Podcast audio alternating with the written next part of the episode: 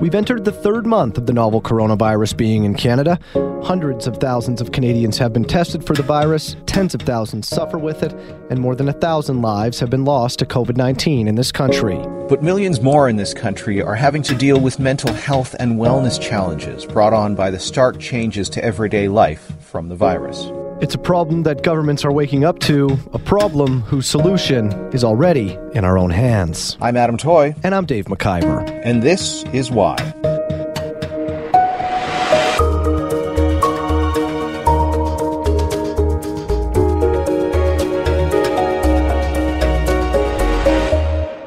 As the novel coronavirus continues to be a challenge here in Canada and around the world, our lives have changed.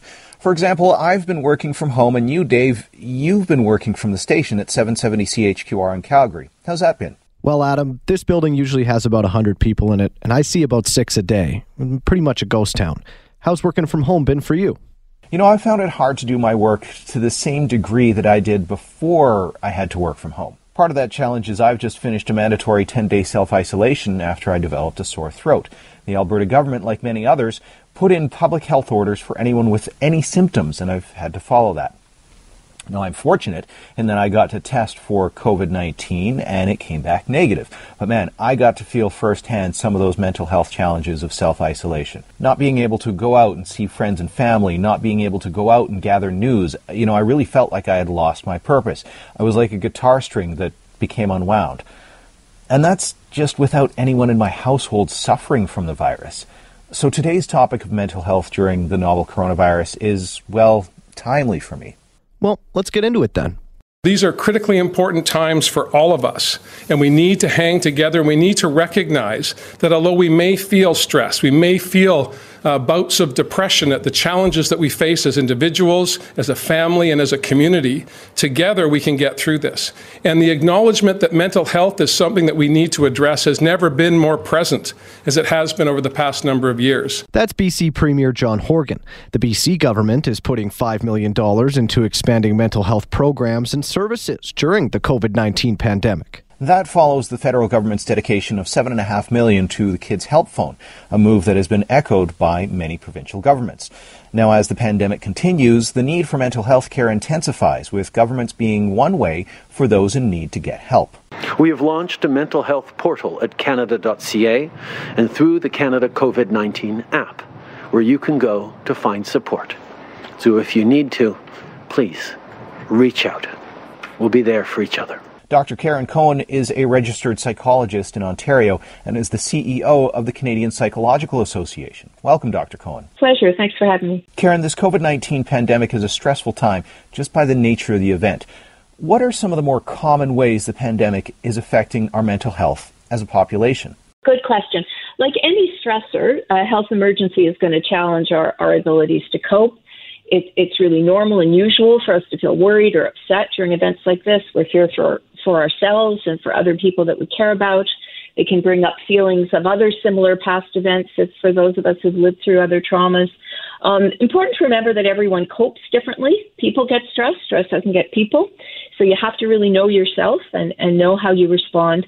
Um, people who have pre existing contin- uh, conditions, children and teens, um, uh, people working on the front lines of healthcare, people who worry or live alone, they might be more worried in a situation like this.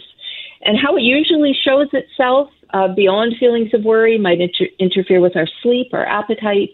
It might worsen other health conditions that we have. We might uh, people may turn to substances more, which which are not really good ways of coping. Those those are some of the ways you can know that it's getting to you. So, you chatted a little bit about people who have existing conditions. How do you think they're faring so far during the pandemic, and how does the pandemic affect their existing conditions? You know, obviously, stress affects any of any chronic condition. You know, if you're not sleeping well, exercising well, taking care of yourself, that's going to affect your health, and it's also going to affect whether you uh, how you live through an illness. Uh, for people, for example, who have um, very uh, major mental health problems uh, it poses uh, some uh, a special risk on them in the sense that um, if you, for example, are living with schizophrenia, um, you may have other issues that make it more difficult for you to cope in terms of your access to the internet, even basic inter- information, necessities of care for people who may living, be living communally. They're going to face higher risks living with other people. There tends to be higher rates of smoking among people with major kinds of mental illness. All of these things may put you at particular uh, risk. Um, the other thing that's important is if you are living uh, with a major uh, mental health problem, you're not going to have access to the usual care that you would have because we know that lots of usual kinds of health care has been disrupted. So it's incredibly important if you do have a pre-existing mental health problem that you have access to care and supports, either uh, made available by the hospital or clinic that you visit or the healthcare provider. Canadian Mental Health Association, for example, will have listings of a lot of resources. Um, so, really important that if you're living through a chronic condition, you have access in some way to to uh, health care and support. So, you know, the, one of the things that we look for as psychologists when somebody's having a difficult time is basically their, their social support network, right? That's Dr. Ganz Ferrance, a registered psychologist in Edmonton, Alberta. So um, we always look at okay, are they connected to people? Who do they have around them? Are those relationships good? That sort of thing. So we're we're we're kind of hit with a double whammy with um, social distancing and physical distancing, because now that we have to be away from people, we're actually missing. You know, not only are we under stress and, and there's a lot of uncertainty and there's a different procedure we have to follow, but also are one of the major things that supports us and supports our mental health when we're going through difficult times that's that's changed now, right? So we, you know we we feel less connected. We have to be physically away from people, so we're not getting that physical touch that we would normally get, even if it's like a handshake or a hug. And so that can be really stressful. It it it, it is stressful in itself, and it takes away some of the barriers that we usually have to manage stress uh, on a day-to-day basis. Dr. Ganz, I'm wondering if you can discuss and unpack more of the role that loneliness has in the degradation of mental health, being that we are to use a phrase, social beings. Absolutely. We, are definitely social animals.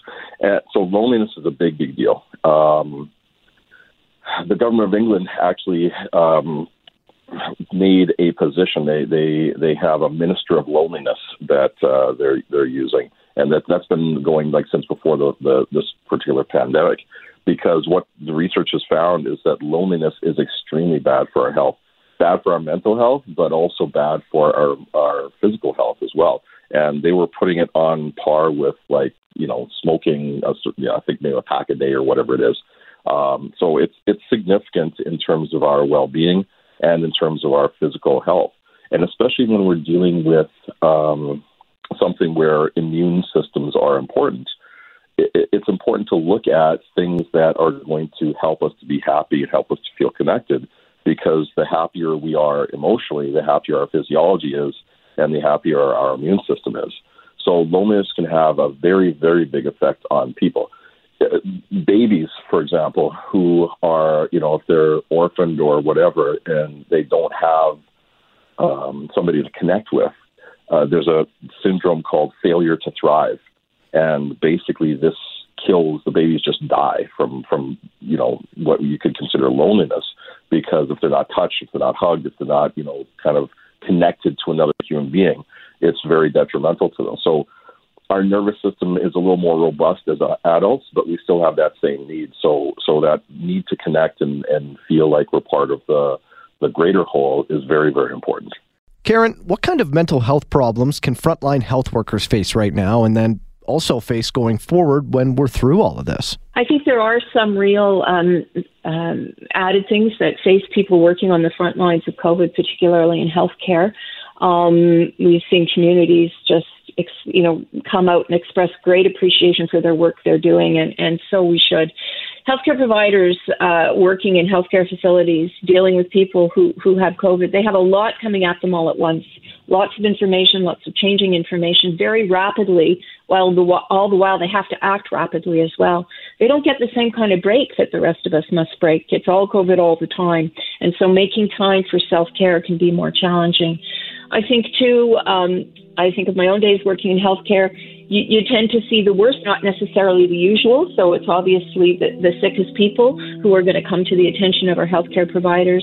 I think healthcare providers have worries for their own health, the health of their families, and all this where, while childcare resources are disrupted. Um, healthcare workers working in hospitals may be redeployed to do other jobs they don't usually do, which could be a stress. They're going to be worried about do they have adequate resources? Is there enough personal protective equipment and staffing and medical equipment? Are they going to have everything they need to successfully treat everybody who walks through the door? I think what's important to keep in mind is that we're all human beings before we're anything else. So before you train to become a doctor or a nurse, or a journalist, you're a human being. And so we have the same kinds of vulnerabilities as everyone else. You know, we're living in an era that looks to be a once in a lifetime event. Just look at the language Justin Trudeau used recently in the House of Commons. This is not a war. That doesn't make this fight any less destructive, any less dangerous. But there is no front line marked with barbed wire, no soldiers to be deployed across the ocean, no enemy combatants to defeat. Instead, the front line is everywhere. Dr. Ganz, with childhood being such a formative time for us as human beings, what are the challenges facing parents in leading their children through this era? Kids are growing up, and depending on the age, there are different um, sort of developmental tasks they go through at different ages and different different uh, time frames. But for parents, it's extremely important that, you know, one, you make sure you look after your own mental health as a priority. Um, one of the things that, like, I'm a parent myself. I got two kids, two, uh, well, one young adult and one teenager. And um, there is a tendency for us to sacrifice ourselves for the kids. And, and, you know, there's a tendency to want to protect the kids and shield them from stuff. All of these tendencies are correct and they are well meaning but we can overdo it sometimes, right? And one of the things that helps the kids to feel secure and calm and manage their own anxiety and stress when things are changing and there's uncertainty is to know that the adults, the big people in the home, know what they're doing, right? There is a sense of security if mom and dad seem solid, right? So uh, it is very important that um, that the parents take the advice that we get when we're on an airplane, right? If they, they say if you're traveling with somebody who needs help and the masks come down, you want to make sure you put on your own mask before you help somebody else. When we do what we need to do, whether that's talking, reaching out to a mental health professional, talking to our partners, um, reaching out to friends or clergy, um, doing things to look after ourselves, like like going for a walk or exercising or um, you know, finding a finding a, a, a hobby that uh, really works for us. Then, when we're dealing with the kids, we can have more of a sense of calm, more of a sense of stability. And then I think it's important to tell the kids the truth. Yeah, you know, your parents are also concerned. Yes, this is a tough time. It is uncertain, and yeah, from time to time I can get scared or I can feel sad. What you're doing when you are honest with the kids in that way is you do help them to know that, oh, okay, I'm allowed to have my feelings around this too. And you give them some language to talk about it so that they don't just suck it up and keep it inside, then, you know, have problems later or act it out uh, in the moment.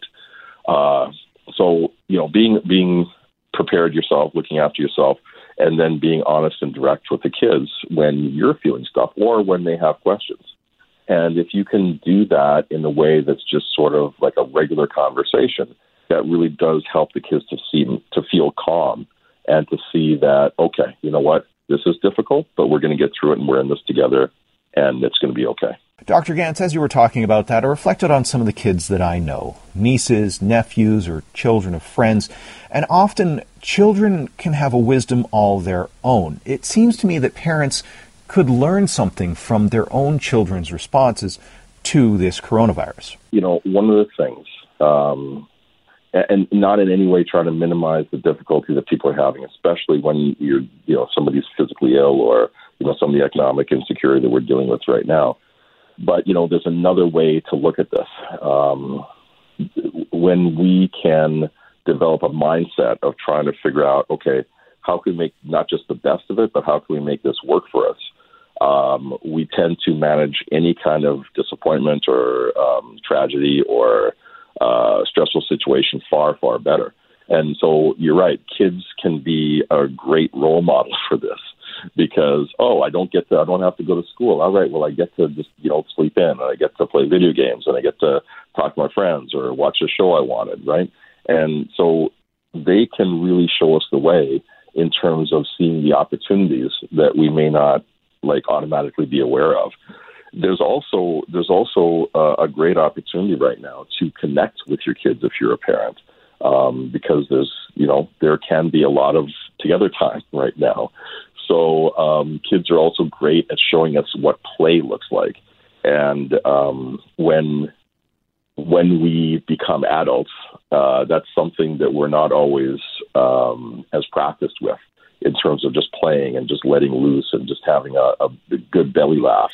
So I would really encourage parents to look towards their kids or their pets as well to to to remind themselves that okay, you know what, there's other stuff going on here as well, and we can get through this, and we can actually see where we can find the opportunity to have a different experience right now. Karen, this isn't the first time we've faced worldwide events like these. We have had previous pandemics. I'm thinking Ebola, the 1918 flu. What are some likely long term effects do you think that could come out of this pandemic?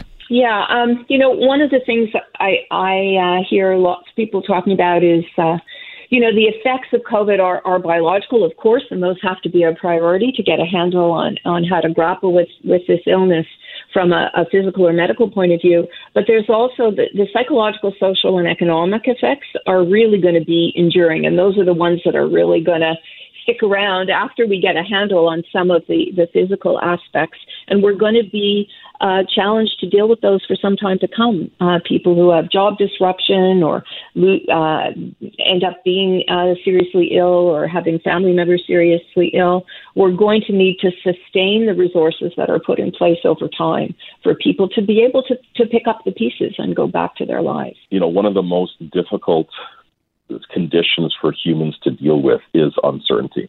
Uh, when there's no clear either end to something or there's no clear structure to it. And we're dealing with that on many, many fronts right now. So we're dealing with that just in terms of health. We're dealing with that in terms of like the isolation we are just discussing. But now, you know, for folks that are either laid off or lost their jobs or their entire industry is, you know, kind of up in the air, then there's a huge uncertainty about just what what does the economic future look like. So um, that that is extremely extremely stressful for people, uh, and um, and could cause all sorts of like physical problems, but also emotional problems and also relational problems, because you know now people are at home. Let's say you know the, the both both wage earners in the house have been laid off, so now they're at home. They got the kids. They got to try to keep track of the kids, keep them busy but then they're also in each other's space uh, with with the added tension of okay, well, what's happening? How are we going to pay the bills? What's you know what's going to happen? You know, next week or next month. So it can be an extreme, uh, extremely pressure-filled situation, and unfortunately, we have situations where um, some people may lash out, right? And and we may have more domestic violence, so we may have more um, drug and alcohol abuse, or more um, depression, and even higher rates of suicide during this time. So it, it is a it is a real concern. It is a big deal, especially for those of us in Alberta here, because I think we're we're getting very very hard hit. Um, what I recommend for people though is whenever in any situation where it seems like our ability to impact our lives in a direct and positive way has been taken away. Uh, and there is uncertainty. You really want to look for certainty wherever you can find it. You want to look for something that you can control. And it might seem silly, but even something like going to bed at the same time or um, creating an exercise program for yourself, or, you know, one of the things I've been recommending to my clients and the folks I coach are, um, you know, I, I, recommend that they pick up uh, a hobby, uh, something that has a sense of progression to it. So, like learning a language or learning an instrument or reading a book or doing something that you can see that you're moving forward and you can see that you're actually uh, building some competence. Because even though it's not, you know, fixing the general situation we're dealing with in the world or in the province, it does give you back that sense of autonomy, that sense of control over your own environment and your own life to see that you can actually do something and see some progression and you're moving forward in, in some way. So, what are some things we can do to keep up our mental health during this pandemic? I think one of the first things I would say is know yourself. Know what it is for you and your loved ones that um, make it easy for them to cope in these times and try to support, encourage, and participate in those in the fullest extent possible. That goes for kids and for adults. Routines are important. Obviously, some of our routines are disrupted, but you know the things you enjoy, the things that help you relax, exercising properly, sleeping to the extent that we can under physical distancing are really, really important. Try to avoid ways of coping that we know don't stand us in such good stead. You know, uh, that could be, you know, try to avoid using um, alcohol or, or medications or things that that uh, to excess. Try to um, pick instead things that are are more positive and health sustaining. Connecting with others. Um, staying informed, and that that's an important thing for people to consider too. Try to listen to credible news sources and know how much is too much. There may be times when you have to turn off media. You have to put your phone away um, because it can be overload getting all of this information. Follow the guidelines of experts. Um, hand washing, physical distancing. Again, we're in this together. It's really, really important. And and sort of don't over respond or under respond. Follow the guidelines. Take them seriously. Um, but if you um, uh, if it's too much COVID all the time in terms of news coming at you, that can can um, be negative in terms of your coping as well um, and be there for others. How can we be there to help others? You know, someone is living alone, connect with them, give them a call. Physical activity is one of the first things we tell people to do. Um, getting exercise. I know for myself, um, I'm I'm very mindful of trying to get more exercise right now than I have been probably ever in my life because I understand that exercise is one of those things that really does it, it, it basically eats stress, right? It, it uses up that energy in our in our systems and helps us to be more functional uh, emotionally and physically. And especially when we're dealing with something like a like a virus, exercise does also help to improve your immune system, right? So it actually keeps us safe. I would also say that it's important that all of us realize that this these are extraordinary circumstances right now. So cut yourself some slack. You're not going to function as well as you normally would under ideal conditions. Uh, it's important that you recognize that so that you do not add judgment or anxiety or anything else, any kind of negativity to what you're seeing or how you're behaving right now? I think people are very resilient, and uh, I think it may be a, a, long while, particularly to pick up the, the psychological and social and economic pieces. But uh, I have faith that we can do it. If you or someone you know is in crisis and needs help, know that there are more resources available. And in case of an emergency, please call 911 for immediate help. The Canadian Association for Suicide Prevention, Depression Hurts, and Kids Help Phone. Kids Help Phone is at 1 800 668 6868. Also offer ways of getting help for you or if someone you know may be suffering from mental health issues. The Canadian government also announced relaxed rules for the Canada Emergency Response Benefit and the Canada Emergency Business Account, so there are more supports that can help relieve some of the financial stress you may be experiencing. This is Why is produced by me, Dave McIvor, and Adam Toy. It's a national radio show and a podcast. You can reach us by email. This is why at globalnews.ca and on Twitter at This Is Why. If you like what you hear and want to hear more, make sure you subscribe to This Is Why so you never miss an episode. We're available on Apple Podcasts, Spotify, or wherever you find your favorite podcasts. And if you do like what you're hearing, tell a friend. Thanks for listening. Stay safe and stay happy, and we'll see you soon.